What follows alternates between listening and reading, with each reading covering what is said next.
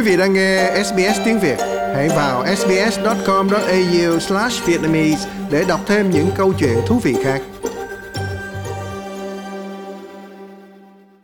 Hai nhà hoạt động khí hậu Andrew George và Violet Coco nói rằng họ thường xuyên vi phạm luật để thông điệp của họ được lắng nghe the present is already unsafe for so many people. Andrew George nói hiện tại đã không an toàn đối với nhiều người.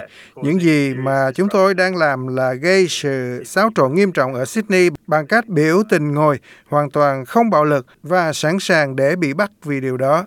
Và Violet Coco có điều này để nói.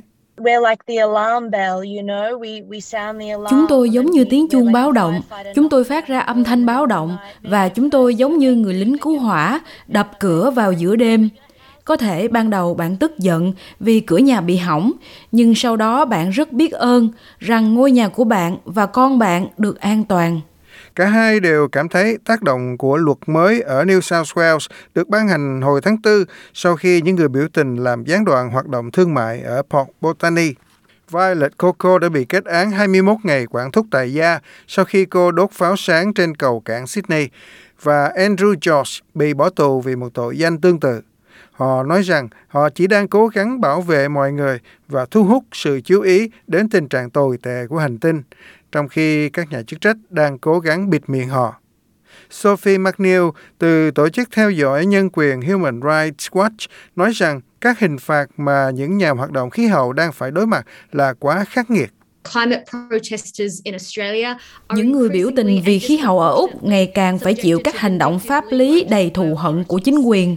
Điều này hạn chế quyền tự do biểu tình, tự do hội họp ôn hòa và tự do ngôn luận của họ nhưng cảnh sát vẫn nói rằng mọi người có quyền biểu tình ôn hòa và hợp pháp, và cảnh sát phản đối những lời chỉ trích về hành động của họ vào tuần trước, khi cảnh sát đột kích một khu nhà ở phía bắc Sydney mà các nhà hoạt động khí hậu từ nhóm phong tỏa Úc nói rằng cảnh sát đã không có trác tòa để làm điều đó.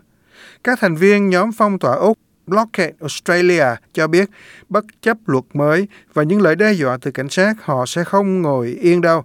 Người phát ngôn của nhóm là nhà hoạt động khí hậu Zelda Grimshaw. Khi sự tàn phá khí hậu trở thành luật và sự phản kháng trở thành nghĩa vụ, Chúng tôi mời tất cả mọi người bị ảnh hưởng bởi sự tàn phá hành tinh của chúng ta và bởi luật cấm biểu tình tàn bạo này hãy đến với chúng tôi. Tuy nhiên, quyền cảnh sát trưởng New South Wales Paul Dunstan cho biết họ sẽ cứng rắn với những người biểu tình tại Sydney vào tuần tới. Ông kêu gọi bất kỳ ai đang cân nhắc tham gia biểu tình hãy vui lòng xem xét lại bất kỳ người nào chặn đường lộ, chặn đường xe lửa, chặn hải cảng của chúng ta đều sẽ bị bắt giữ. Quyền cảnh sát trưởng Paul Dunstan nói. Các nhà hoạt động cho biết họ dự kiến sẽ có sự bất đồng ở Victoria và Tasmania khi Quốc hội hai tiểu bang này tranh luận về việc đưa ra các luật cấm biểu tình tương tự. Like, share, comment. Hãy đồng hành cùng SBS tiếng Việt trên Facebook.